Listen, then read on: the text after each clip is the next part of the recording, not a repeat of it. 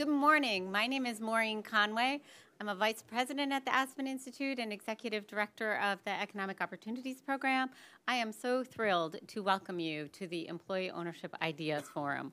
Um, we have been working together with our colleagues at the Rutgers Institute for the Study of Employee Ownership and Profit Sharing uh, on planning this for a while, and we're just really thrilled uh, to see everybody here today. So many thanks to everybody uh, for joining, whether you just walked over from your office or whether you traveled here from a different part of the country or whether you are joining us virtually. Um, and we do have a great virtual audience today as well. Um, I really want to want to thank everybody for being part of the conversation. Um, I also want to thank uh, Prudential Financial, JP Morgan Chase and Company, the Beyster Foundation for Enterprise Development, and the J. Robert Beyster Endowment at Rutgers School of Management and Labor Relations for their support of this event. So there are so many reasons to be excited about expanding employee ownership in the United States, and we have lots of folks who are going to talk to you about their experiences and their reasons uh, today. Uh, but let me tell you briefly what's motivated us at the Aspen Institute Economic Opportunities Program. Our mission is to advance policies, practices, and ideas that can open economic opportunity to more people in communities all across the country. Um, so that you know individuals, families, and communities can can support themselves, can earn a living, and really are are free to lead kind of the lives of their choosing. Um, and in that work, we spend a lot of time thinking about how mo- more low and moderate income people can connect to, to good jobs. And we think of good jobs as sort of um, having three basic pillars. Uh, they're jobs that provide decent wage and benefits, provide sort of basic economic stability. Um, they're jobs that offer opportunities to learn and grow for economic mobility um, and for wealth building.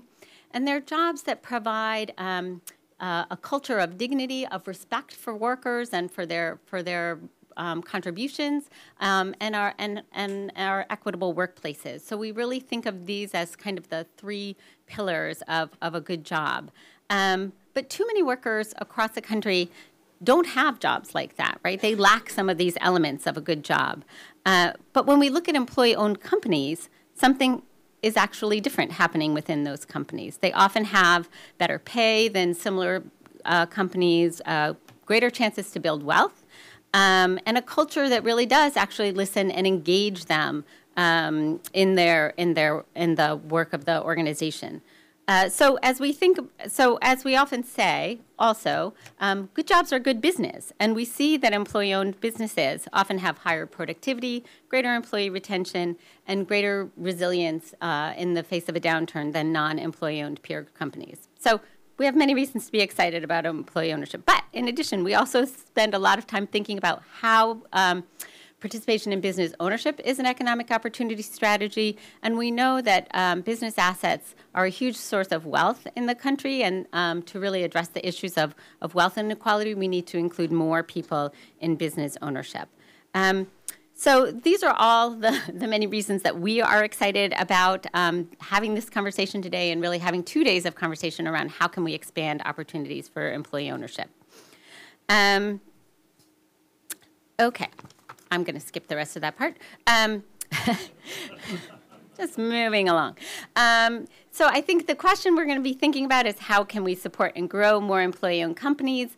Um, we're going to have four conversations lined up today to, to look at that. We're going to look at some of the research uh, behind employee owned companies. We're going to discuss recent legislation and policy development. Um, we're going to explore sort of the role of government in supporting employee ownership. We're going to think not just about sort of policy making, but also policy implementation. Um, uh, and we're going to think about what are some of the, the barriers that we still face and what more can we do to, um, to grow employee ownership. Uh, so we have a great room here and also joining us on online. So we really do, we're trying to have um, Q&A and all of our panels, and we really are encouraging you to, um, to participate in the conversation. Um, we're going to have a short break between panels, and we also have time at lunch. So we also really encourage you to try to get to know one another because there's, there's lots of wisdom in this room. So, um, so hope that you'll take, take advantage of that. Okay, before I introduce my uh, my wonderful partner Joseph Blasi and colleague in uh, in all this work, uh, I need to go over a couple of logistics uh, for our online audience. So all the online audience uh, attendees are muted, uh, but you can use the Q and A button. And I was emphasizing we do want to try to take questions, so please use that Q and A button on the bottom of your screen to submit or upvote questions. we also encourage you to share your views. Um, uh, so if you use the chat function, please contribute things that you're working on related to today's conversations. We all, we love to hear what you're what you're doing. Um, we encourage everybody to tweet about this conversation. The hashtag is Talk Ownership. If you have any technical issues, uh, please message us in the chat or email eop.program at aspeninstitute.org. The event is being recorded and will be shared via email and posted on our website. Um, closed captions are available for the discussion please uh, click the CC button at the bottom of your screen if you'd like to activate those. Um, one slight change to our agenda is that Adrian Eaton, Dean at the School of Management and Labor Relations at Rutgers, will be providing closing remarks along with Sarah Kay today. So just wanted to note that on your agenda. And now it is my delight to introduce my colleague, Joseph Blasi. Joseph is the J. Robert Beyster Distinguished Professor at Rutgers University and Director of the Institute for the Study of Employee Ownership and Profit Sharing at Rutgers University. Many of you know Joseph and know that he is a world renowned expert in employee ownership, and we just wouldn't be here today without his contributions to the field. Um, he's been a wonderful partner for, for me and for us at the, at the Aspen Institute to work on in planning this event and, and in so many other things that we've worked on together. So, Joseph, I am turning it over to you. Thank you.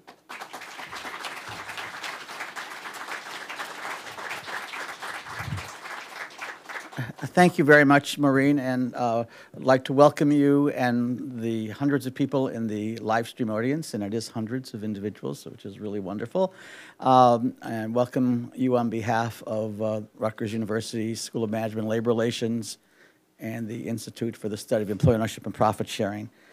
Uh, it has been an absolute pleasure to work with Maureen Conway and, and Matt Helmer of the Aspen Institute this has been a wonderful partnership. We've had a team of 10 people from Rutgers and Aspen working together for months, and we're just delighted to see it all happening right now.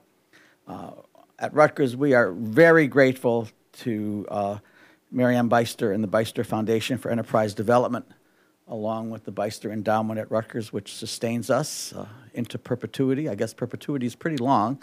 Uh, uh, and we are enormously thankful to uh, uh, Prudential Securities uh, for their wonderful support to allow this event to be planned and to thrive and to be a wonderful success. in the tone of the historical place where we are, when George Washington assumed the presidency of the United States in 1789, he confronted an almost bankrupt nation one of the principal exports of the colonies was dried cod in barrels that were caught along the Atlantic coast and exported to Europe. Kind of like the microchip export industry today, although microchips aren't as smelly. Uh, during the Revolutionary War, the British engaged in economic warfare by destroying cod ships, arresting the sailors, demolishing the warehouses and the areas on the shore used to dry and, and pack the cod, often by families. These were often family businesses. President Washington quickly called in Secretary of State Thomas Jefferson and instructed him to bring the cod fishery back. Uh, Jefferson was negotiating uh, the fishery rights issues after the Revolutionary War. Jefferson began a research project uh, on the export industry, maybe the first research project in the United States on profit sharing and employee ownership. In effect, it was uh, an interesting situation since we knew know he did not get along well with Secretary of Treasury Alexander Hamilton. Uh, but he asked Secretary of Treasury Alexander Hamilton to loan him the only political economist in the Treasury Department, who was assistant, assistant secretary, first assistant secretary of the Treasury, Tench Coxe. And he did research on the cod industry. Uh, he helped Jefferson produce, and you can Google it, uh, the report on the American fisheries. Uh, you will see in the first three pages of the report, it opens with something from Assistant Secretary of the Treasury Tench Coxe's research. Assistant Secretary of the Treasury studied cod fishing boats and he found that those where the sailors were paid a fixed wage uh, had lower productivity than those where the sailors were paid a fixed wage plus profit sharing, which had higher productivity. And this was reported to uh, uh Jefferson and to Washington. Uh, profit sharing had been a social custom of many uh, cod fishing boats for over a century and a half, uh, all along the Atlantic coast. And in fact, uh, five years ago, I went up to New England and found out that, in fact, many of the boats were open to ownership shares by employees. Some of the boats were entirely employee owned, some of the larger ships had ownership, ownership shares so likely a very early form of employee share ownership. Many of these boats uh, uh, were in the context of small family businesses. The sailors, in fact, at that time were called sharesmen, um, although both men and women were involved. Ultimately, Congress passed and President Washington signed into law uh, his first economic uh, piece of legislation designed by New England senators. The government provided a tax credit a reduction in taxes on what were tariffs on supplies that the fishermen and the boats had to buy at that time. The size of the tax credit went up with the size of the tonnage of the boat or ship in order to get more ships to launch to revive uh, the industry. But the most interesting part of the legislation were two details that I want to stick in your mind. One is uh, that, in spite of the fact that the ship owners said, give all the tax credit to us.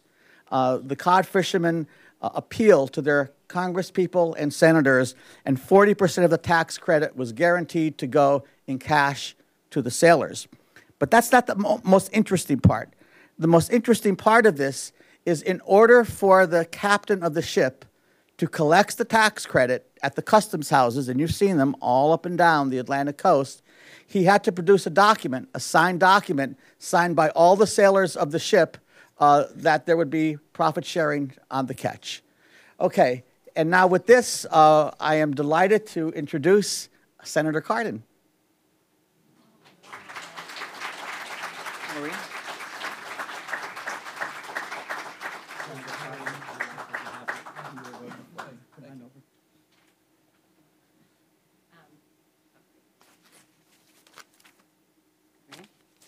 Excuse me, Senator. I'm supposed to.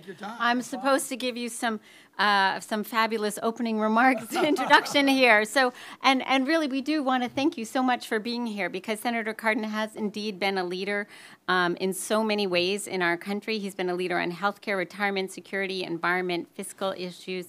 Um, he is from my home state of Maryland, um, and uh, I, Senator, I've had the pleasure of seeing you at many of our local Fourth of July parades, so thank you.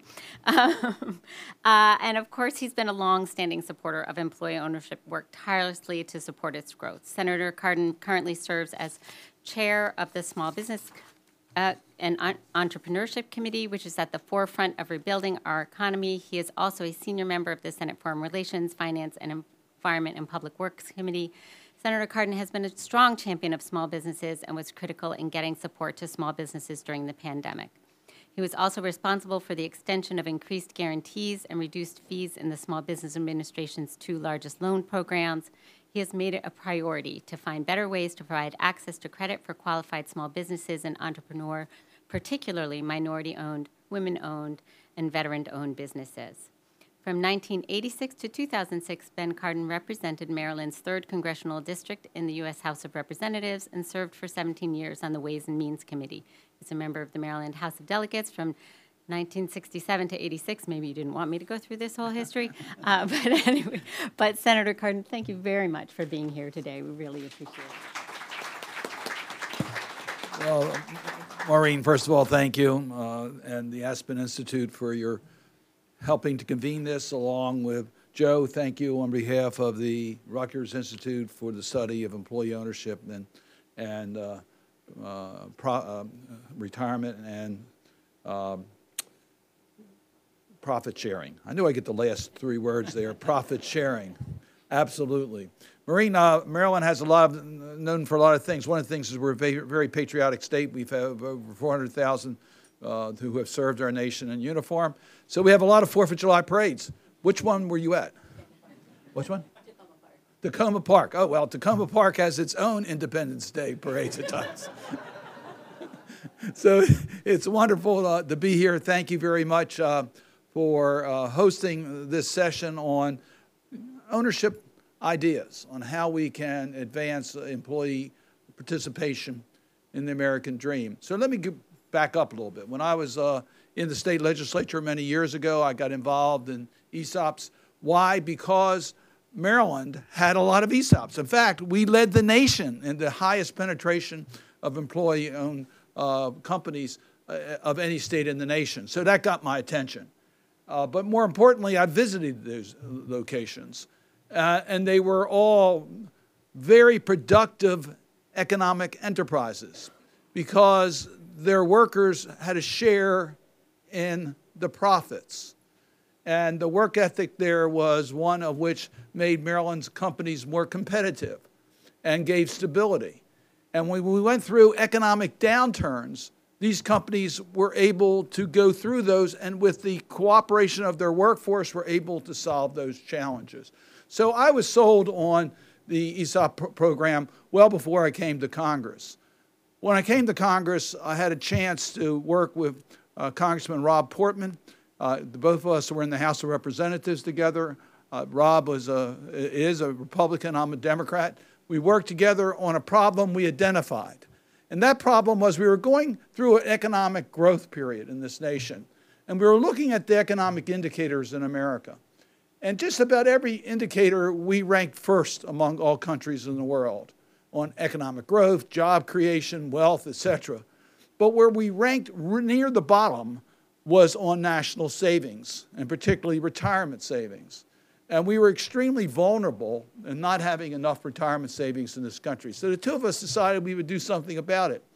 And we set up a process in which we brought all the stakeholders together to look at how we could uh, encourage more retirement savings in this country. And we were successful in getting three major bills enacted into law.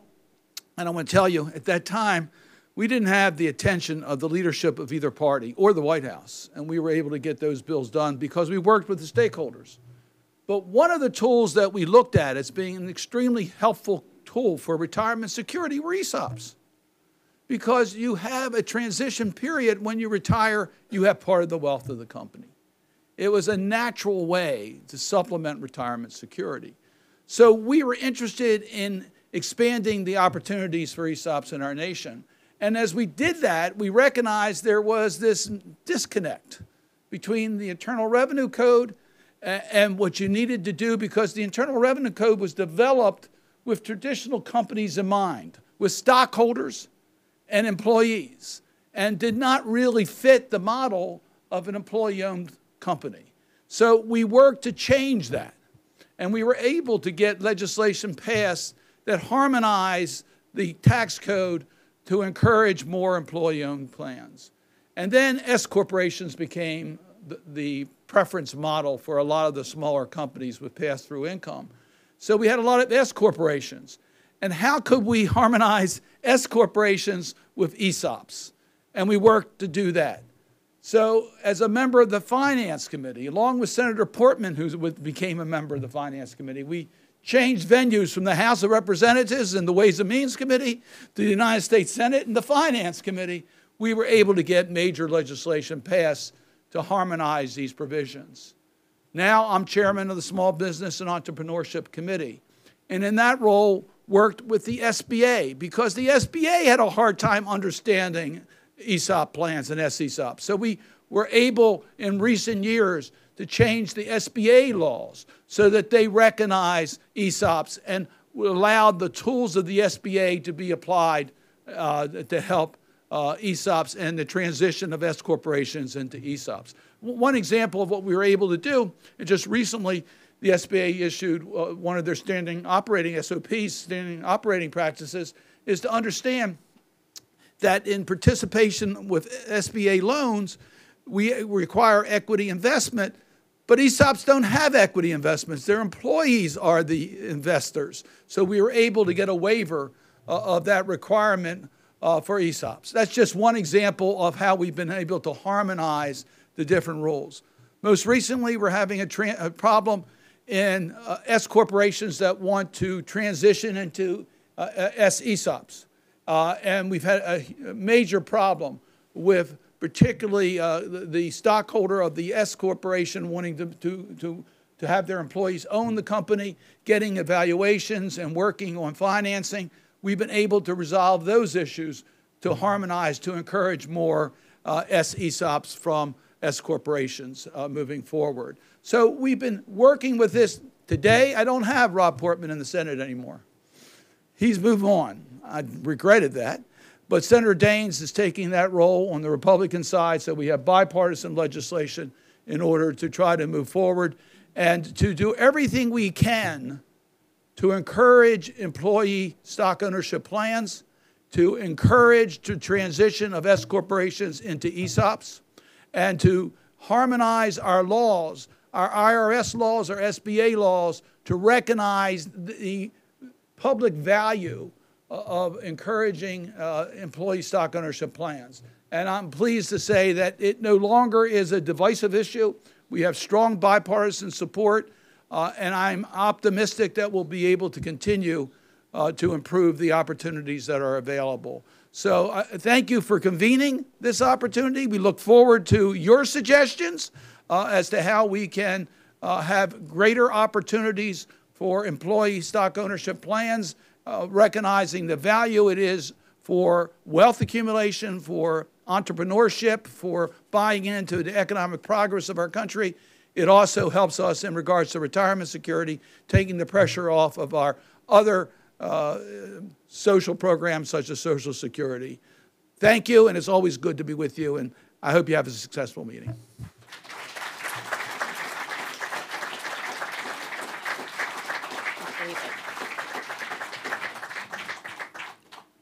Thank you so much, Senator Cardin. That was fantastic. We appreciate you being here. Um, and now I am delighted to uh, introduce Congresswoman, Congresswoman Chrissy Houlahan. Representative Houlahan is an Air Force veteran, engineer, entrepreneur, and educator who is continuing her career of service as the first woman ever to represent Pennsylvania's 6th District in Congress. Chrissy has helped lead several thriving southeastern Pennsylvania companies, including AND1 and one, a basketball apparel company, and B Lab, the organization that launched the B Corporation movement. She went on to serve in Teach for America as a chemistry teacher at Simon Gratz High School in North Philadelphia and led and scaled a nonprofit helping thousands of underserved, stu- underserved students all across America build their literacy skills. She is committed to working to build a strong, stable economy with good jobs and good benefits for everyone. Many thanks for that, dear, near and dear to my heart. Uh, since serving her community in Congress, she has been awarded the Abraham Lincoln Leadership Award for America Award and three Congressional Management Foundation Democracy Awards. Representative Houlahan has been a strong supporter of employee ownership and recently helped introduce the Employee Equity Investment Act with her colleagues um, Representative Houlahan, thank you so very much for being here today. Really appreciate it.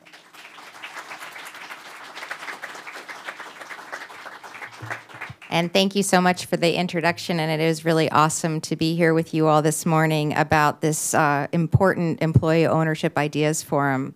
I'm glad to be with you, today and to share a little bit more about my background and interest on this topic and how much uh, promise I think we all have together to make a difference in this particular area. As you mentioned before uh, joining Congress, um, I represent Pennsylvania's 6th congressional district, and it is uh, in southeastern Pennsylvania, just outside of the city of Philadelphia, where you maybe have watched um, the most recent uh, disaster that happened on our I 95. But our community, my community, is 40% Democrats, 40% Republican, and 20% independent. So I'm really, really proud to serve that very, very purple community and to bring a real bipartisan and pragmatic set of solutions and perspectives for, to our work here in Congress. Prior to joining Capitol Hill, as you mentioned, I helped to scale a variety of different organizations uh, in the Pennsylvania area, many of which became either nationally um, known organizations or internationally known organizations. And my entrepreneurial background uh, helps me a great deal in thinking about the importance and the potential of making sure that employers take care of their workers, take care and invest in their communities, and are ultimately a force for good um, in terms of our opportunities with our for profit sector. It's this vision which led me to found and chair a caucus in the House of Representatives alongside Rep. Dean Phillips. I'm not certain if you'll have the opportunity to talk with him today or if he's already come. It's called the Stakeholder Capitalism Caucus, and it's our mission to make sure that we learn from leaders across the pi- private, public, and civic sectors who are reimagining capitalism and who know and understand that the role of business and corporations in America is to foster inclusion, to generate long term and lasting growth, and to benefit all stakeholders more widely and more equitably. So, this past year, our caucus has hosted a variety of events. One event which so, uh, focused on employee owned businesses from our districts and focused on how these businesses and this business model can make sure to keep businesses and jobs in our local communities, to empower our workers, and to build and sustain, sustainable, resilient, and productive enterprises. I was really proud specifically to host a group from our community called the Standard Group. This is a company uh, that is a print management and marketing and logistics company that's based in my community of Reading, Pennsylvania. If you have ever played the game of Monopoly, you remember the Reading Railroad. Uh, Reading, Pennsylvania is part of my community. The company transitioned from being employee owned uh, to being employee owned in 2017, over a century after its founding. And they continue to be an active and integral part of our community and a real guiding and North Star for the opportunities of doing this employee ownership transition. In talking with local employee owned companies, it's very clear that employee ownership has the potential to solve a lot of problems pressing um, on us, on our economy as we face today. And I think I heard some of them from the senator as I walked into the tail end of his conversation. And those things of promise include making sure that we can close racial and gender wealth gaps, making sure that we can protect community jobs amidst our aging workforce. Sometimes we hear that uh, referred to as the silver tsunami, and better supporting supporting employees and and their families as well. To this point, and I'm an engineer as you mentioned, so data really matters to me. Data shows that workers who are employed at ESOPs report significantly greater access to training, to involvement in company decision making, to profit sharing, and to gain share uh, and to gain sharing. All of which, which is of course really critical to promoting equity in our workplace environments.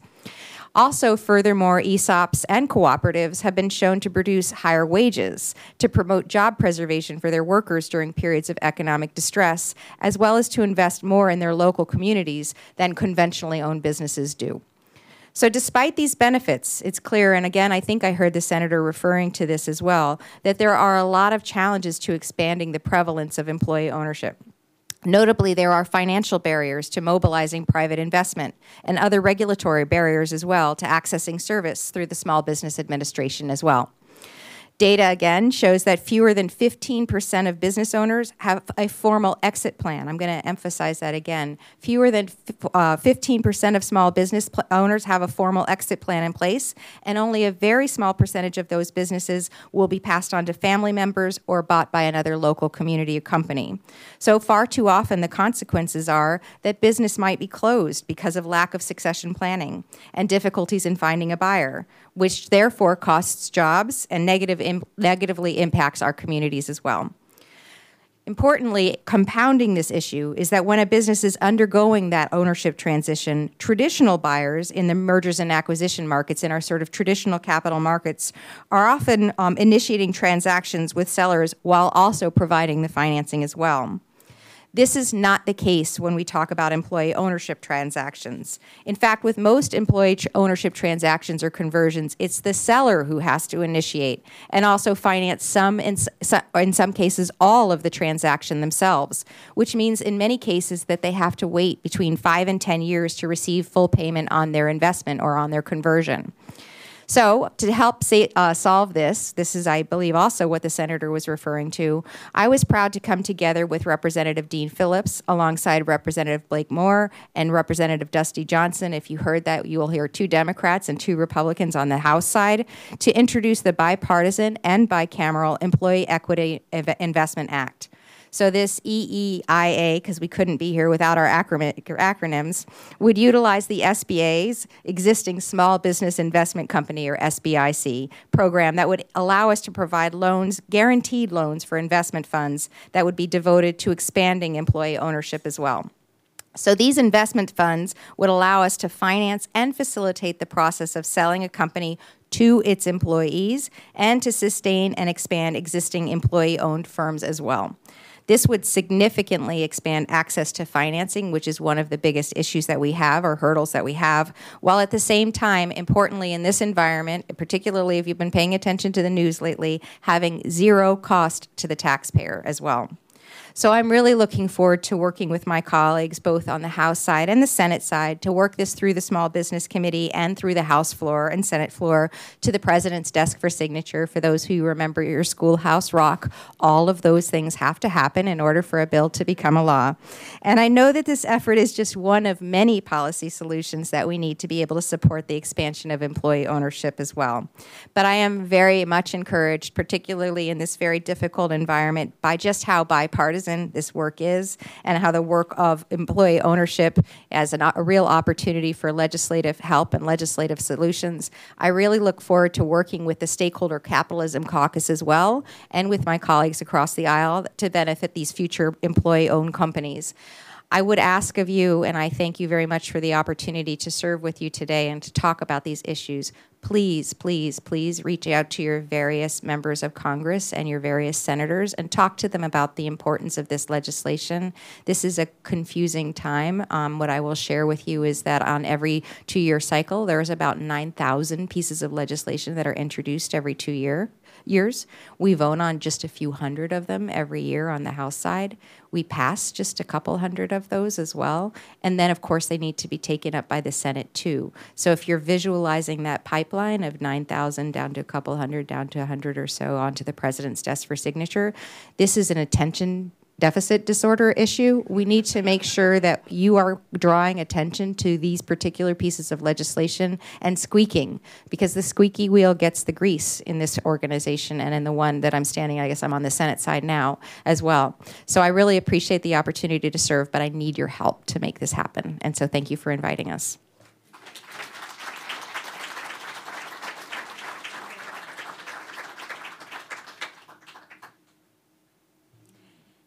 Thank you very much, Congresswoman. That was fantastic. Really appreciate that and appreciate the call to keep squeaking.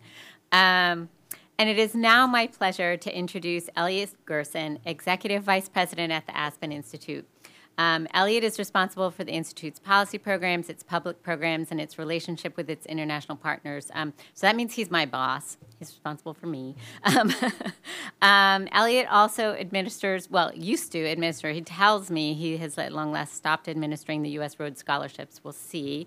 But he was a Rhodes Scholarship at Oxford, also a U.S. Supreme Court clerk, practiced law in government and privately, held executive positions in state and federal government, on a presidential campaign, and was president of startups in healthcare and education and of two leading national insurance and healthcare companies.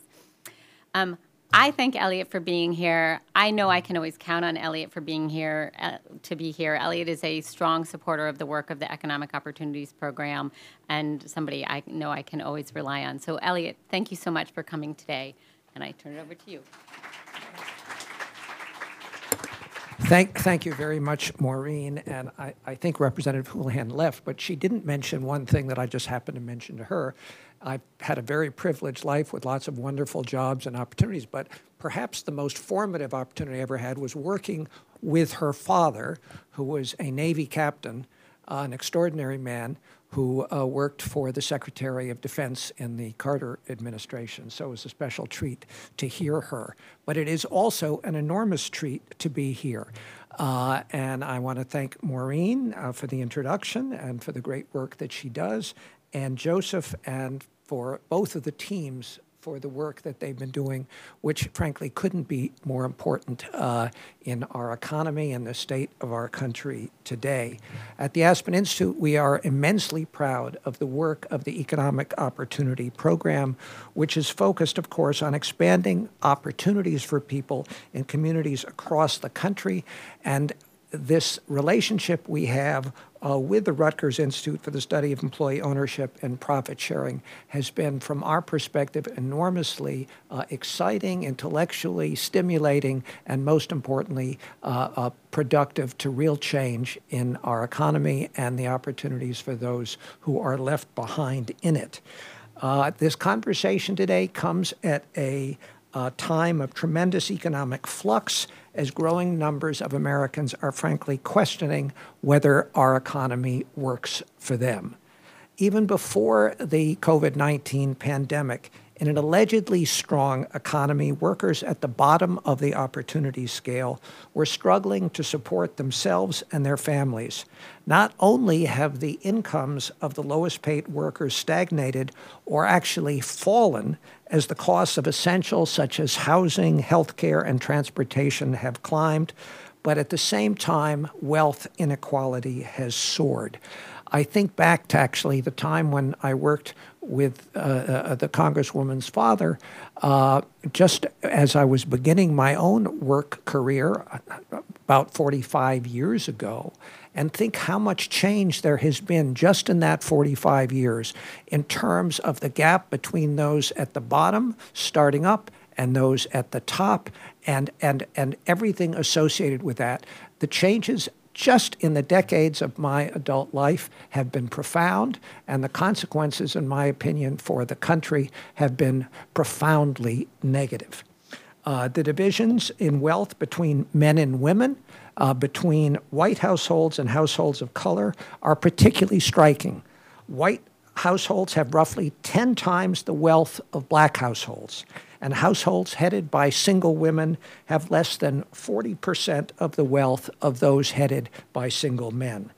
As the pandemic shut down so much and had so many of us working from home, essential workers, including the frontline healthcare workers, the delivery and truck drivers, and all the other people who work to keep everyone else moving and, and alive and well, kept our society functioning. And this is what they have always done, but they have, are rarely granted uh, the dignity that they deserve for that. As the economy slowly reopened, many workers started to question the wisdom of going back to that status quo. People have called it various things, either the great resignation or the great reshuffle or the great renegotiation. No matter what you call it, it was clear that many workers had simply had enough of low pay, lack of opportunity, and poor working conditions that they'd endured for well too long.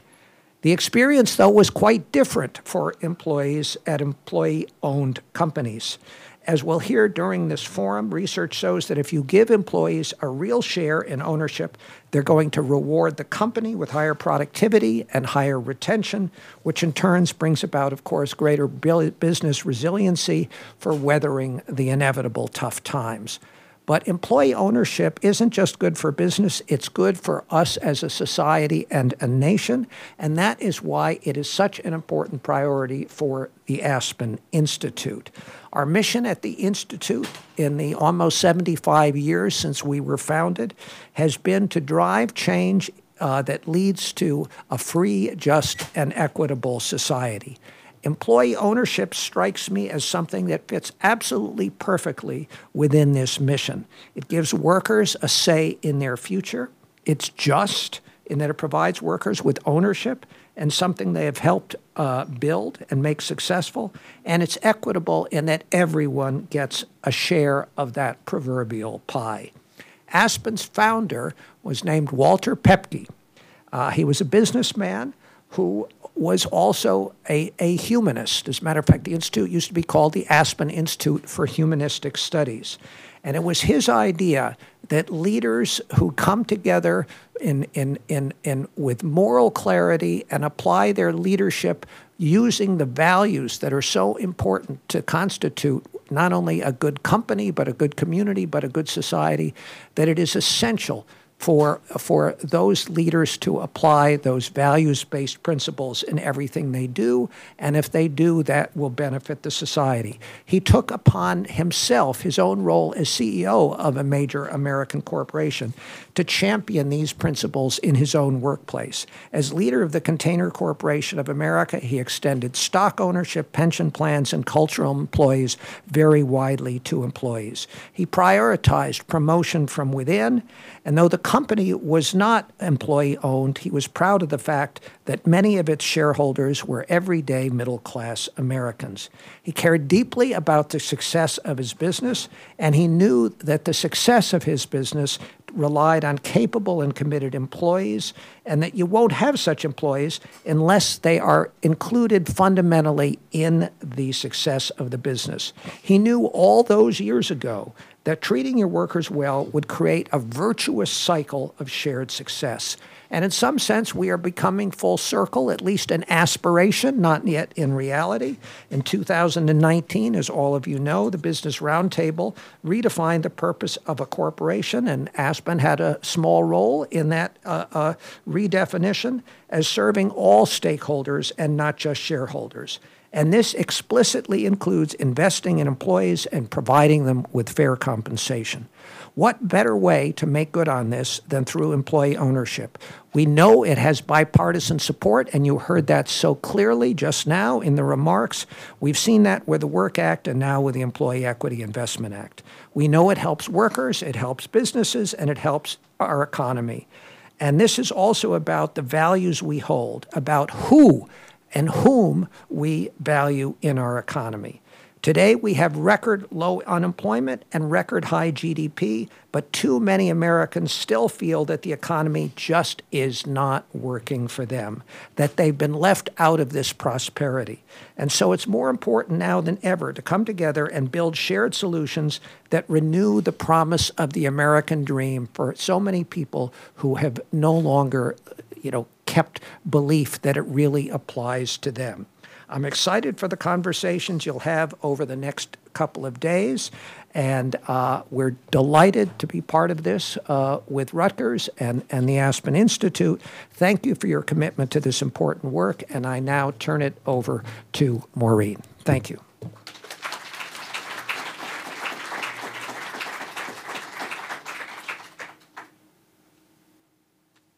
All right, you're almost done with me for the moment. I now get to invite our, our panel to the to the stage. So I'm going to. Uh, uh, we have, um, and we actually have this nice little code. If you want to see people's bios, um, they are uh, a great panel. I'm not going to go through their bios, so I'm just going to welcome to the, them to the stage. Joseph Blasi, uh, J. Robert Beyster, Distinguished Professor, as I introduced before. Um, Heather Braimbridge Cox, President and CEO of Windings Inc. Um, Alex Brill, Senior Fellow, American Enterprise Institute. Uh, welcome to the stage. Is is Jen Briggs here? There she is. Uh, Jennifer, Jennifer Briggs, Executive Director of Civico, founding partner of GRITT Business Coaching, member of the Colorado Commission of the Office of Employee Ownership, and former Vice President of Human Resources at New Belgium Brewing. Um, and delighted to have our moderator here, uh, Zach Warmbrodt from Politico, to uh, lead this conversation. So, Zach, let me turn things over to you.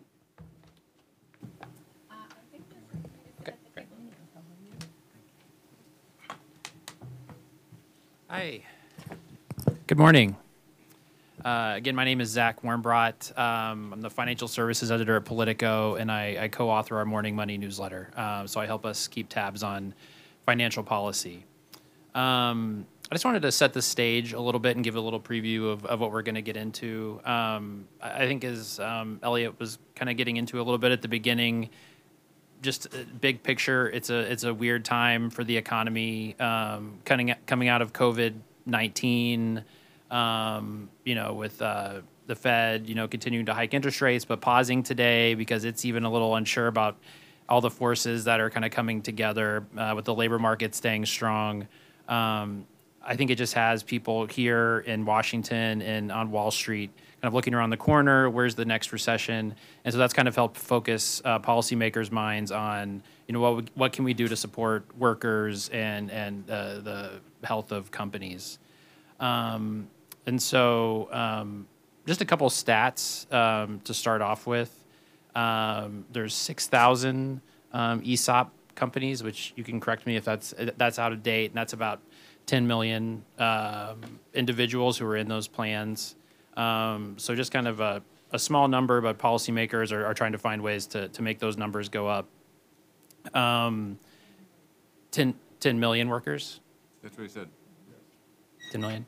Um, and so the the we have an amazing panel here today of people who are uh, just really steeped experts on this uh, uh, from uh, working at the companies or in academia, and um, and we're going to try to break it down into three different buckets. How um, does employee ownership um, impact workers at these firms? Uh, what are kind of the bigger impacts for companies in the economy? And then also, um, what are kind of the policy next steps? Um, so first, Jen, uh, I wanted to start with you. Um, you spent uh, more than a decade at New Belgium Brewing, which was one of the leading companies uh, in employee ownership. Um, so I was wondering if you could just tell me a little bit about yourself and your experience, and why now is an important time to be talking about this issue. Well, I had the good fortune before this to go through an exercise with a group I love to work with around defining your personal purpose. And so if you've never done an exercise like that, I really like a deep, deep thinking thinking exercise to do that.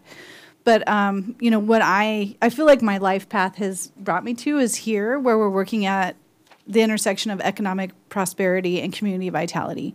And everything I do for almost the past 20 years has been there. So you're right, starting at New Belgium. Um, and I think this topic's almost hard to talk about because it's very systemic and we have when I was there, I got to go to the the White House uh, summit on worker voice. So we had democracy and worker voice, good jobs, and and doing some work with the Hitachi Foundation. And Marianne Beyster commissioned a um, documentary called "We the Owners" on three companies, one of which was New Belgium that was profiled. When the company was sold, and I know this might be a controversial opinion to some of you, um, it did create that engine of wealth where a lot of people received more than six figure payouts in their ESOP transactions. So, you know, when we talk about that churn of business selling, it did serve its purpose to create wealth for a lot of people, and which is pretty incredible. But, you know, now serving on boards and, and corporate boards for ESOPs and continuing this work and continuing to make it make it just visible um, a lot of us in this room, I know um, many of you are doing the same thing, is we want to build more high performing ESOPs because the more high performing ESOPs we have, hopefully the more companies will want to become ESOPs as well too. So it really has just been for me at this point a lifetime of work of, of trying to do this and help people understand the power and impact. And it's not just economic, it's the it's that economic system at the macro level, it's the social system at the micro level, but it's also the social system and the financial system at the corporate level. And, and it's just multi horizontal. It's really powerful. Um, and Alex, um, you're, you're a, a tax and, and, budget expert who's worked in the House and, and the White House. Um, how, how, did you get interested in this issue? Yeah, uh, thanks. And thanks for having me um, for this important discussion today. Um, I am a, at my heart a, a tax guy. Um, I, I think of, I know that always gets a laugh. I never, I still don't know why. I know no one's left though, so it's okay. um, uh, so I, I think a lot about uh, tax policy, what economists call optimal tax policy, and, and, and efficient ways to raise revenue, um, and a lot of that has to do with with finding ways to raise this the the necessary funds to to finance the operations of our government and to do that in a way that either doesn't cause any harm or causes the least harm or promotes sometimes even promotes the, the most good. Um, and so it's not just about the dollars that the government collects and and the distribution of those of those payments um, but about the consequences of those policies um, you know for good and for bad.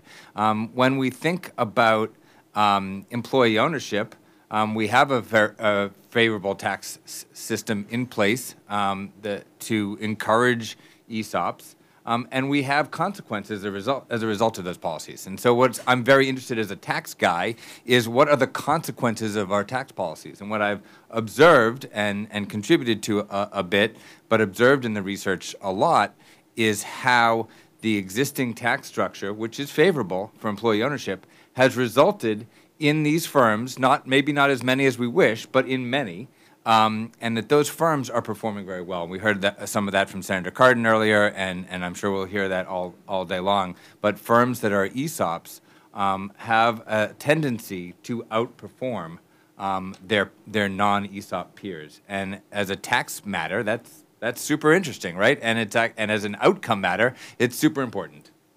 Thank you. Heather, uh, could you talk about um, your path to leading um, an employee-owned company, Winding Inc., and how that's different from your past experiences in business? Thank you, Zach. You have actually given me a soapbox. Great. I am an advocate for ESOPs, and when you hear my story, you'll understand why. Uh, I'll start first with explaining uh, who, who's Windings. Windings is a custom manufacturer of electric motors. We are located in southern Minnesota, two hours from, Min- from Minneapolis. So it's really farm country. But we build electric motors for critical and specialized applications. So you wouldn't find our motors off the shelf or in a ceiling fan or vacuum cleaner.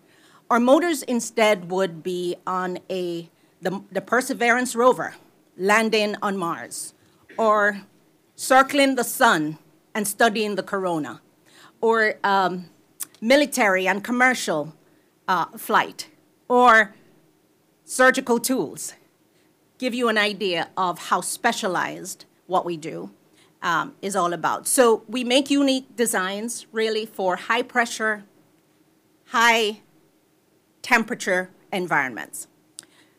We became employee owned in 1998, so that's over 25 years ago. I only joined Windings in 2015 when I came aboard as the then CFO the employee ownership was quite appealing to me at the time because I had a long career in private equity. And I hope there's nobody in the audience who's from private equity. I'm not knocking them. Private equity is a model and it works well, but it works well for the select few. And I learned, I was that operator who would go in, and my job was always to right the ship, turn things around, pay off the debt, increase the multiples, and find a way to exit in three to five years. And what I found was that every time, if I was successful, I would start over every three to four years. And the people who had worked with me to build this business got little to nothing. If anything, we were laying them off because the business was moving out of state or it had changed ownership and they were going in a different direction. And after a while, for a leader, it takes a toll on you. How do you every three to four years encourage people work really hard and in three to four years you got nothing so employee ownership when the opportunity came it suddenly i immediately connected with it and what this could do for a business and so i moved clear across the country from mobile alabama to the most northern state in the country minnesota and didn't realize it had six months of winter when i did that but but um, it was because of the employee ownership and what I felt it could really do for a business. So fast forward, here we are.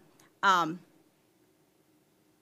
the company has been doing really, really well, and many of our employees, I have to say, have healthy account balances. The average account balance for our employees is over $170,000. And for those who have been with the business more than 15 years, the average of their accounts is closer to half a million dollars. We've made several millionaires in this little small town of 14,000 people. The impact we have on our community, think about that. So, employee ownership, I'm an advocate, and that, that's been my journey. Um, I'm really passionate about ESOPs, I guess you can tell. Um, but, but I really believe there needs to be a way to open this up for more people to enjoy the benefits of generating wealth for themselves and their families. Thank you, Heather. That was really insightful, and that was a really good transition to, to Joseph and, and a few questions focused on workers. Um, but uh, Joseph, could you could you give us you know some uh, information on what the numbers tell us? I mean, what what are the outcomes like for workers at employee-owned companies? Well, uh, using data, uh, recent data from the Department of Labor, uh, put together by the National Center for Employee Ownership, but these are population data from the Department of Labor. Uh, there are 6,447 uh, ESOPs uh, with the wealth of 1.8 trillion. And uh, if you just count the employees who are, who are actually uh, functioning employees, not uh, retired, that's an average of $180,292 per employee. Uh, using the General Social Survey, which is sponsored by the National Science Foundation, with data just from uh, 2022, we see that after 10 years, the ESOP workers, uh, after 10 years seniority, have an average of $315,000 in wealth. And Rutgers has done other studies using ESOP administrative data, suggesting that that number is quite significant, uh, more significant after, uh, after 20 years. Now, by comparison, uh, using the 2022 General Social Survey, looking at all non-ESOP employees, non-ESOP employees in equity compensation plans, employee share ownership plans, uh, in the non-ESOP uh, rest of the economy in their companies. Uh, they have an average employee ownership value of $90,298.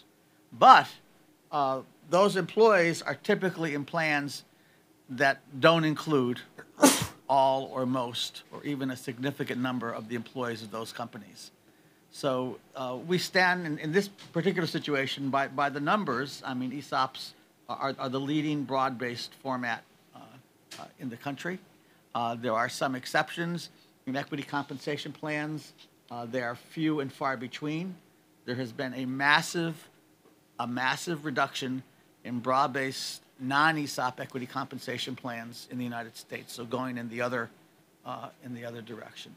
Now at Rutgers, when we uh, uh, came up with the idea of the institute, our goal is to study all forms of shares, from the purest worker cooperative to the em- employee receiving restricted stock options, restricted, restricted stock units at, uh, at Google, and, and everything in between. And one of the things that I found during my career, uh, 45 years in this field, is that every five years, uh, um, whether it's Congress or think tanks or the press or thought leaders, comes to us and says, What does the research show? And it really bothers me because it's the research that you did five years ago they forget about, and they want fresh bread uh, out of the oven. So uh, um, uh, we often keep redoing the same studies. And so we put together this little research brief on employee ownership uh, and ESOPs uh, because ESOPs were part of the 2022 uh, General Social Survey, and we got data hot off the presses from uh, 2022. And we do see uh, the job stability, the wage stability, uh, uh, the lower layoffs, the better wealth. the General Social Survey is, is, is a great national random sample of the United States. And so here it is, we're back after another five years with a new set of data showing the patterns that we've been seeing uh, really over the last uh, over the last 20 years. And uh, I'm not going to go through reading the research brief, but there's some interesting uh, data here. And uh, one that really surprised me when we first uh, found it is that nine, 70% of ESOP workers report that they have profit sharing. so ESOPs really are share companies, not just long-term equity participation, but short-term profit sharing, which is another way that they encourage uh, job quality. So I'll stop with that. Thank you. And, and before I forget, I think we will have audience Q and A at the end. Um, so if you have any questions, please please uh, have those ready to go. Um, and Heather, uh, I wanted to kind of go to the ground level, following up on what Joseph just said. I mean, how how do your employees kind of compare to employees of other companies in your space? You know, relative to employee ownership, and also, what was your uh, experience during the pandemic? Ooh, um, so by now you would have you would have understood that what we do is highly engineered, and so it requires top talent. Um, which means we're competing for the best of the best. A new hire for us, just to assemble motors, could be four to six months of training before they're able to do some of our assemblies. We're putting something on Mars, it can't fail. Zero defect. And many of you flying on 320s want to make sure the 320s get where it wants to go, right? Zero defect. So we, we spend a lot of time and energy, effort in training and developing people. So it's quite an investment that the business is making in them. Like most businesses around the time of the pandemic, uh, we, I, don't think there was anyone who didn't have something to deal with. Um, our priority was keeping our employees safe and healthy at the time. So we implemented protective measures overnight. I was very proud to see how our team quickly adapted. I mean, we were distancing and finding ways to work extended hours to keep our business going. Um, the amazing thing about ESOPs is that everybody is all hands on deck when you have a problem. And that is the best thing for a CEO. I can tell you that. You sleep better at night because you're not the only one thinking about the issue. You've got your entire workforce because they're co owners with you, helping you to solve that problem. And so we worked really well during the pandemic. We never closed our doors, uh, we kept business going. Um, and one thing I have to also uh, admit that during the pandemic, when we were having shortages in grocery stores, we were buying supplies for our employees. Shortage supplies that you would normally not get in the grocery store, such as toilet paper. Because we could buy it in bulk, we bought it for them. We bought cleaning supplies and, and so on and distributed it among our employees. And it's because you're such a family, you take care of each other. You, you, you do what's best to keep everybody going we spent um, quite a bit of time during the pandemic in the downtime training and developing. And while others in the space were laying off, taking pay cuts, um, and hiring freezes, we were hiring for talent. We wanted to keep all our people because we know the investment that we had made in them. And we also knew that when the business came roaring back, we would need every single one of them. And so, whatever emergency funds we had set aside for rainy day, it was certainly raining then. We had to use it. So, we used our emergency funds to keep all our people employed. And um, interestingly, a lot of our employees really appreciated the fact that they were not worried about being laid off during a downtime. And I heard that message repeated many times across other ESOPs. This is how they operate. They think about how to hold everything together during the tough times. Do you, do you have a sense of to what extent, you know, being an ESOP helped you kind of counterbalance the, the great resignation movement? You know, people who just kind of after COVID were like, well, this kind of just changed my whole view on work. Um, Well, I- believe um, that impacted a lot of businesses across across our space, but we had less of that. I I, I think. Um, certainly, we had people who made decisions for themselves and their families, but we have also had what we call the boomerang employees. So those who did make the decision two years ago are actually coming back today into the workforce. And what a great thing! What a great proposition for employees when you talk about um, the the high engagement culture that we have, the fact that we really uh, do behave like a family. People are looking for that purpose. They're looking for that sense of belonging where they work. Um, and so we found that it worked for us to attract talent even during a very difficult time. And that kind of tees up I wanted something I wanted to ask Heather, which is the kind of intangible culture issue. I mean, what have you observed about how uh, you know employee ownership affects a company culture For me? for you, Heather? Yeah. Yeah, so Jen. I'm Jen. Okay. Sorry. Um, I'm, I'm happy to. no, I think uh, you hit it on the nose. But one of the things I think is really important in this discussion is simply plugging in an ESOP does not mean you have an employee ownership culture. And so these participative management systems that we all use is really, really important for that. So you become an ESOP, you do the transaction, the owner's very happy, but unless you're actually working on this type of management style where you know it, it, it just i think about the conversation around ai that's going on right now and some people are just freaking out right um, if our purpose is to release the human ingenuity of the people we work with in a participative system all of a sudden that discussion changes because then it's really about how do we make the humans be as innovative and thoughtful as they are. And um, and so that cultural element and so the culture is the way i define it the pattern of attitudes and actions of a given community. It is not the cakes it is not the parties it is not the newsletters it is the interaction between people it's the number of high quality connections it is the business literacy that's held within the company it's the process of releasing ingenuity so you get um, people involved in the value proposition creating. It's everybody understanding the mission um, and their role in that mission of the company. And so you can, I work with a company in Missouri right now. I'm on their board, and they're fantastic.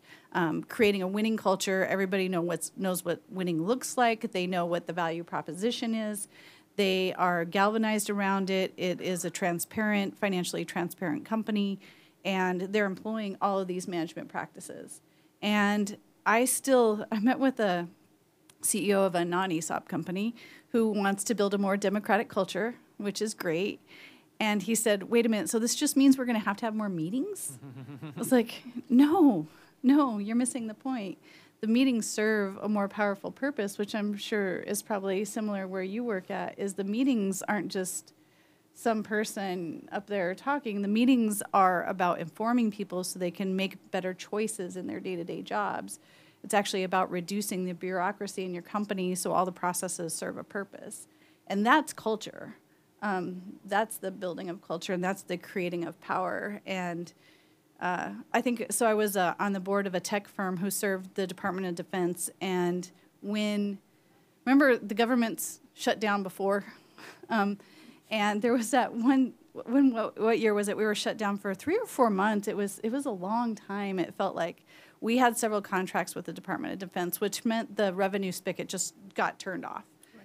And um, when the company and the people all leaned in. Everybody understood what was going on, and then you know the government turned the the switch back on, and this company was ready to redeploy all of that human ingenuity immediately, and we got more business as a result um, of working with the Department of Defense because people were ready.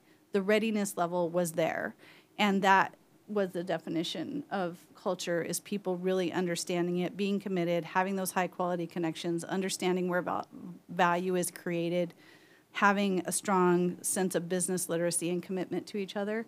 It it all it's it's magical, um, but it takes work and it takes a different kind of leadership style than we typically see. So pick, picking up a theme of this could help with resiliency, you know, of your of your workforce. It sounds like. Um, and I guess one more uh, kind of worker focused question for for Alex. Um, you know, business owners have a lot of options when they want to exit, but but for those that you know pursue an ESOP conversion, I mean, how does that usually impact workers at those companies? Yeah, so um, you know, so there's not one answer. There's not one experience. I mean, we've we've heard about the you know the that being an ESOP alone is not enough. That the that the management um, and the culture have to change as, as well and be aligned with the with that framework. Um, and of course, ESOPs are in a multitude of industries, and, and so the, the experiences. I, I think it's important to, to know that there's not like one outcome here. Um, there are varied outcomes, um, and sometimes ESOPs don't work out at all in, in, in certain instances, as it is in, in everything in our in our relatively free economy. Um, um, but you know, and, jo- uh, Joseph touched on some of this. When we look at averages, when we look at trends over time, um, we do see uh, good outcomes for, for workers on average. Um, and th- I think that's the result of a number of factors. It's the result of uh, it's the result of some tax policy factors that are advantageous. It's the result often of the cultural the changes inside.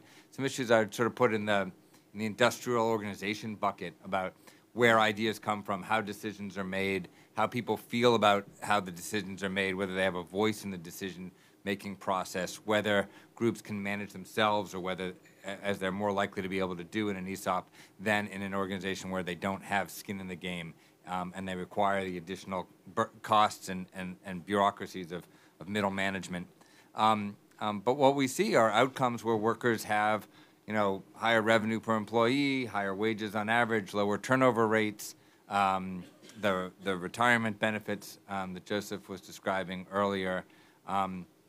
And then the other point, uh, and and this is something uh, that Heather talked about, uh, a number of people talked about, Heather included, is this this issue around resiliency, and that the firms themselves are more stable, which is nice for the firm. It's nice for the firm's customers. It's nice for the firm's uh, suppliers, and it's nice for the workers. Right? It's nice to be in a firm that's not going away, or it's less likely to be going away, um, and that gives uh, you know not only peace of mind, I think, but also um, uh, you know draws workers into being more committed because they feel like they're part of something that is more stable and, in fact, is more stable. Got it. And I wanted to, to stick with you as we kind of step back and look at you know the businesses and the economy and, and society as a whole. Um, I mean, just just looking at the companies that go go this way. I mean, it, it, what what do you kind of know about how this affects job creation or any other impacts beyond resiliency, like you were talking about?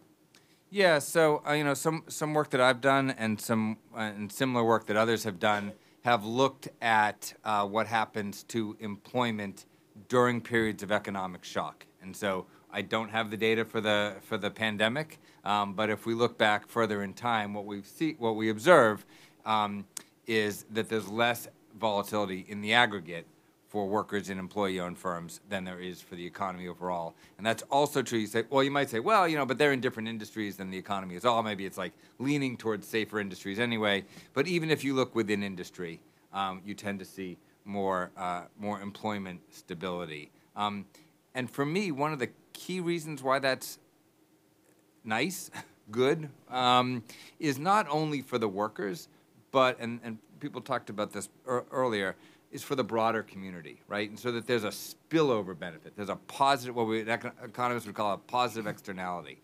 So we're provide, you know, the government provides, you know, a, a benefit to encourage employee ownership. Who wins from that? Well, you know, the the founder wins, the workers win. That's nice. You know, there's a cost to that uh, incentive, but not only do the the the players inside the business benefit, but the positive externality is when the community benefits, right? It's when the uh, sandwich shop across the street, you know, benefits from the fact that they're selling sandwiches to a company that's less likely to go bankrupt, right, in a downturn.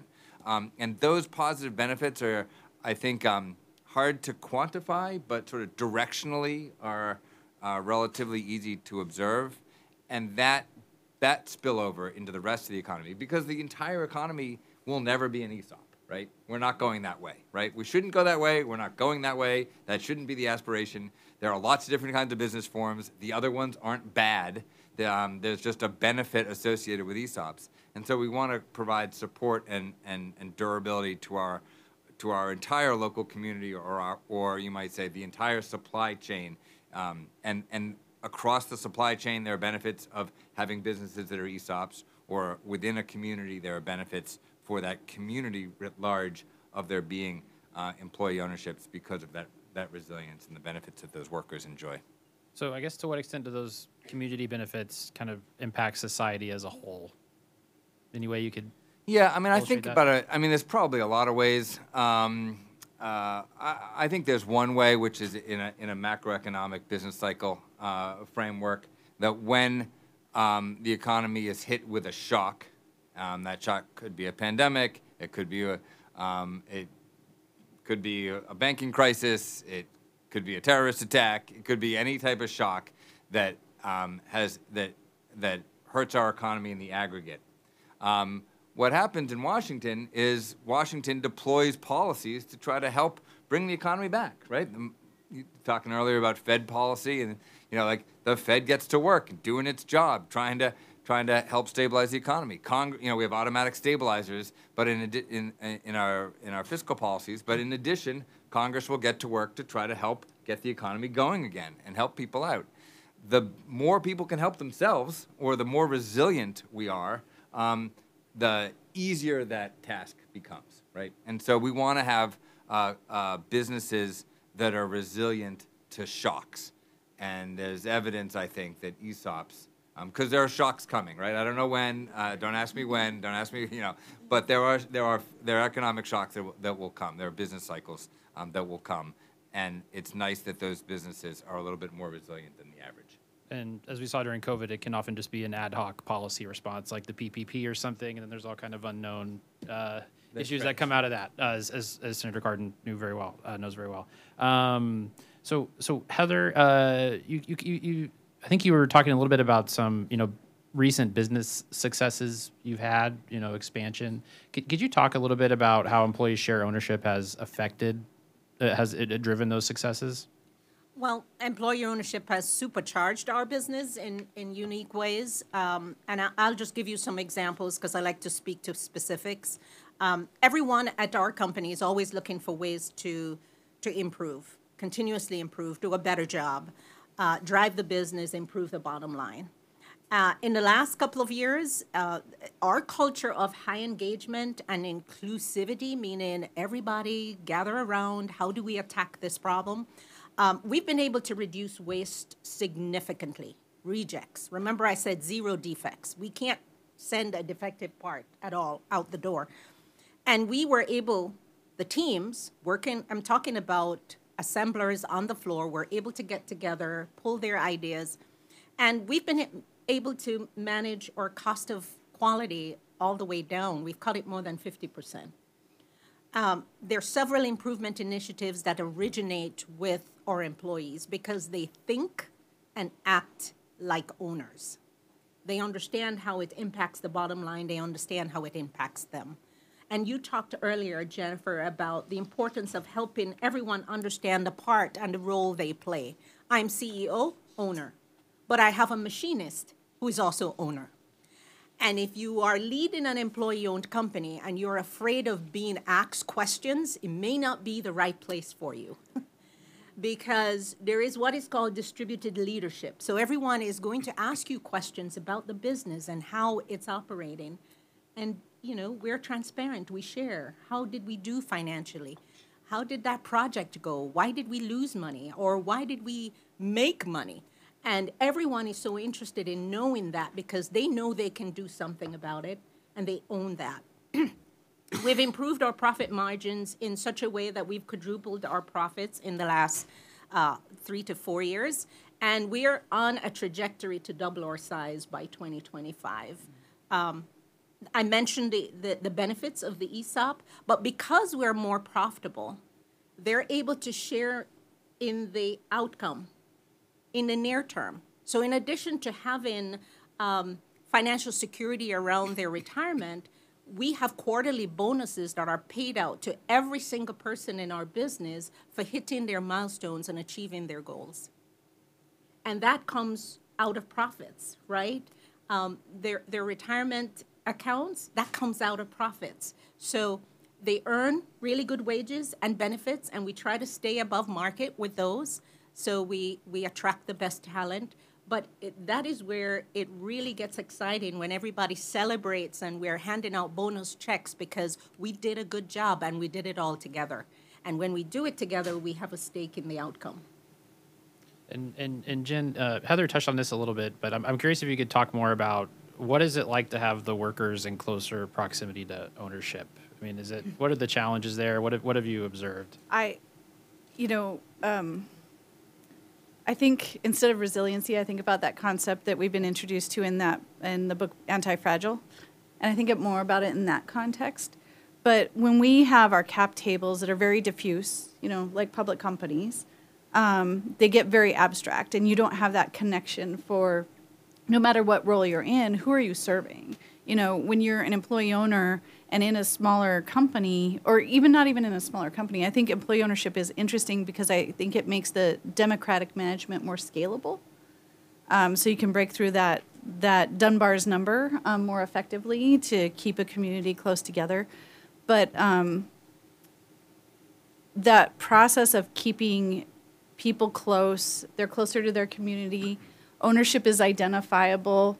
We know who we're working for and who we're working with that is really, really powerful. And when you have a diffuse cap table, you might not know who your shareholders are. You're definitely not working shoulder to shoulder with them. It makes it harder to get that sense of commitment and belonging to really grow something together. And so I just, you know, whether it's small businesses, medium businesses, the world that we all work in with employee ownership, keeping that connection tight is really important.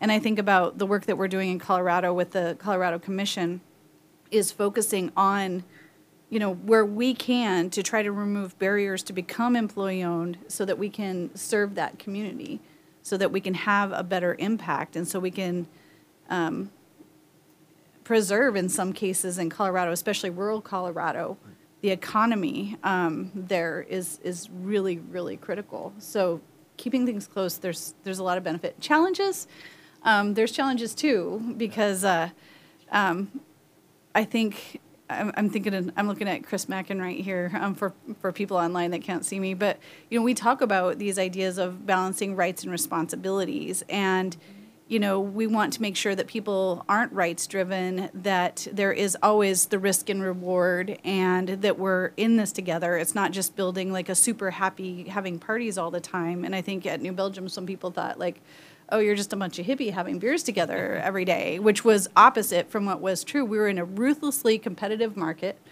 Um, there were problems every day. We had to look at the consumer marketplace all the time and figure out what are people doing, what are they going to buy, what is the behavioral economics portion of what what are we doing, and when you have everybody involved in that. But um, there will be tension around decisions because you are transparent. People will disagree, and so as a leader, it's it's part of keeping that balance of rights and responsibilities, and it's also part of using tension as production productive tension to turn things into better ideas, to turn things into better decisions, and not to back away from the tension, but to lean into it and to use it for the productivity of your company and ultimately for your community. And Heather, do you have a similar experience with those tensions? How do, any uh, uh, anecdotes on how you navigate that? Um, I- I I call those healthy conversations. They're not, you know, and we don't have to agree. But I think when when a group gets together to solve a problem, you want to hear from everyone. I guarantee you that the people who are on that line know how to fix the problem far better than I ever could. I have attempted to wind a stator. And I failed several times. They still have my reject ticket to remind me that I fail at it. But, you know, this is where they're experts at that. I'm not. And so I have to rely on them very often in determining the direction we go. And um, I'm not so proud as, you know, that I can't realize that I, I need the people that I work with and for, and they need me. And it's that sense of we are in this together. Um, so yeah, you're you're absolutely right, Jen. Um, you have to be open and willing to share. And that's what I have found in the ESOP environment. If you're not willing to share, if you're not being open, probably won't work really well for you. Got it. Um, well, Joseph, do you want to tie a bow on it for us? I mean, what what kind of st- statistics do you have on you know growth, productivity, profits? You know, in, in comparison to you know uh, em- employee owned companies versus non employee owned. Well, I, I, I think the, the bow I'd like to tie, uh, tie on it is, is a little different. Uh, we, uh, uh, with support from the Employee Ownership Foundation, put some questions on the General Social Survey in uh, 2018, right after the election. And we asked people uh, whether they would like an economy of firms based on employee ownership. And uh, equal numbers of Republicans and uh, Democrats and independents, uh, strong numbers in the high 70s, were supportive of that. Uh, Jim Bonham called it a unicorn idea. Uh, but then we asked them, and this is interesting because we've been talking about research, about you know, looking at the belly button inside employee-owned firms and at managers and workers. But then we asked members of the population, would you be more likely to accept a job from an employee-owned firm or a firm with profit sharing than a than a same job but without those characteristics? And again, a majority. Would you be willing to shop and buy from from such a firm? So I think that there's there's a tremendous gap between broad citizen support for the idea of employee share ownership, which goes back to to many of the founders of the American Republic's concern about having broad-based property ownership. There's a gap between broad citizen support, and you know how much we see it happening, and I, that we're here we are in, in, in, in Congress, and it was great to hear uh, uh, the senator and the representative talk about the fact that they're working to close that gap, and there's a reason why they're working to close that gap because citizens are far more supportive of these ideas uh, than uh, you know, bureaucrats uh, and uh, the average uh, professional practitioner out there, or maybe even the average member of Congress.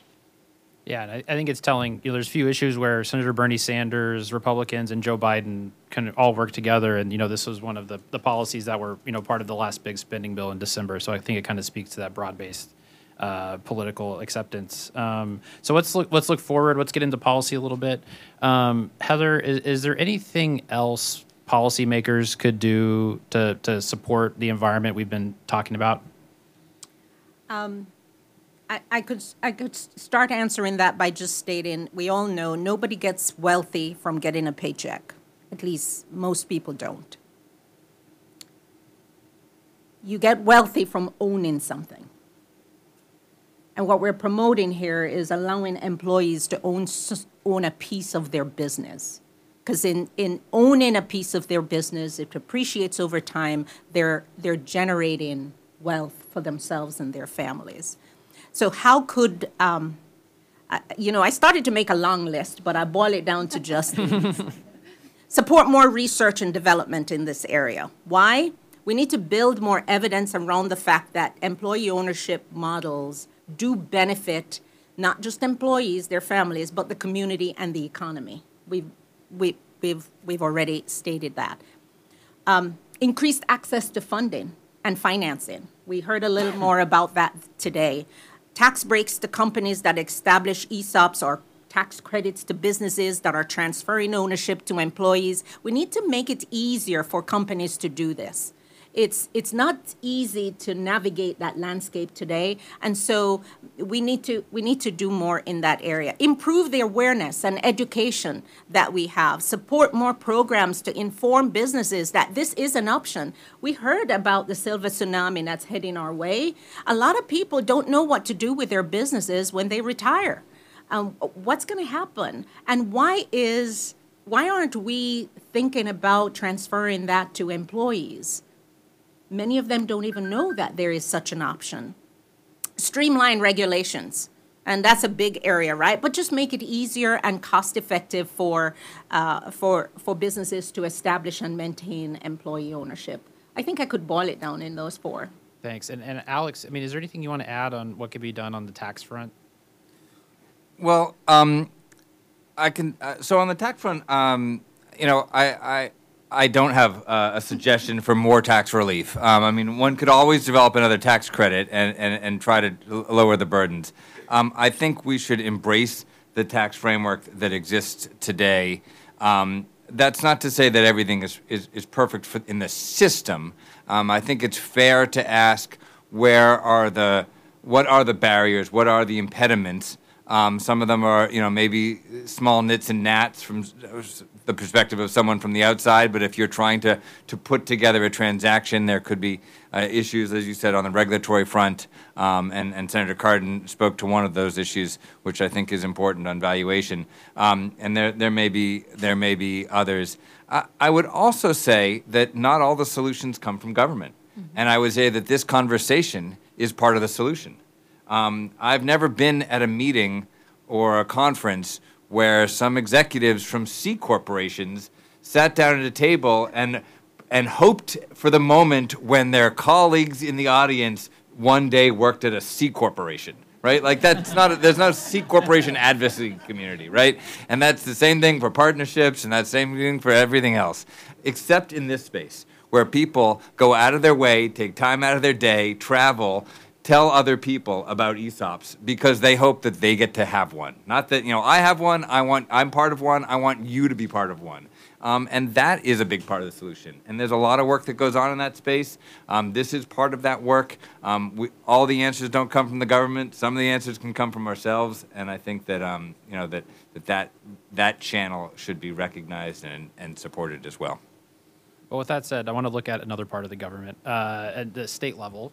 Um, can you tell us, Jen, what's happening in Colorado and maybe what you're seeing in other states too on this front? Yeah, I'm, I'll focus on Colorado or, or states in general because I think we know that the states can be laboratories for policy. And so, you know, looking at this only from a federal perspective isn't going to be enough. And so, the perspective that we've taken, um, for those of you who don't know what's going on in Colorado, I'll be happy to, to brief you during the break. But we have an entrepreneurial business person governor who established uh, the commission on employee ownership. And then we also have an office of employee ownership inside the office of um, economic development and international trade. And that's really really important. Um, and so what we've looked at is growing awareness one Um, and then the second side of it is uh, breaking down barriers. So one of the barriers for ESOPs in particular that we've seen is the cost of, of an ESOP is can be expensive to do that transaction, and also the accounting policy around like if we compare and contrast how transactional costs are accounted for in private equity versus transactional costs are accounted for in ESOPs, they're very different worlds. And so, you know, some of this is just boring, like GAAP. Who I'm sure there's accountants in here who love GAAP. I'm sorry if I just offended you, but um, you know, some of these are those transactional issues. So, what can we do to break down those barriers? And so we have a tax credit and uh, a grant to try to help companies that are interested in overcoming those. And I think there's a lot of states who are doing similar work of tax credits, grants, awareness, um, and and doing that work at the state level. And I think that is critically important. Um, getting in touch with those economic developers there. But I think there's another perhaps overarching issue of institutional trust that's going on in our country. And I think you hit on it is the government can't do all the work, but ultimately we need policy. We need people to look at, you know, what is our partnership with the Department of Labor? How are things in accounting working and the mechanism of financial engineering? And we have to do some of that um, very tedious, kind of below the, the radar policy work to get this done. But more importantly, we need to restore our American trust in institutions and understanding how the systems work so we can get people advocating behind it in general. And I think that is something that we can all do at the state level, um, probably in a more powerful way than the federal level right now. Got it. Well, thank you for that overview. And I think we have time to take one or two um, audience questions too, if, if anyone has one. And do we have a mic going around? Okay.